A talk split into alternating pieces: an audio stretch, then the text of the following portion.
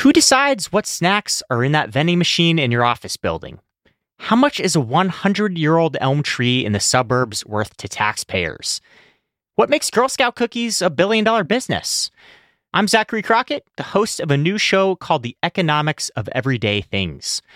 In each episode, we are going to explore the hidden side of the things that surround us in daily life. No matter how banal an object may seem to be, there's often a fascinating system of politics, competition, and chaos at play just beneath the surface. So check it out. That's the economics of everyday things coming soon to the Freakonomics Radio Network.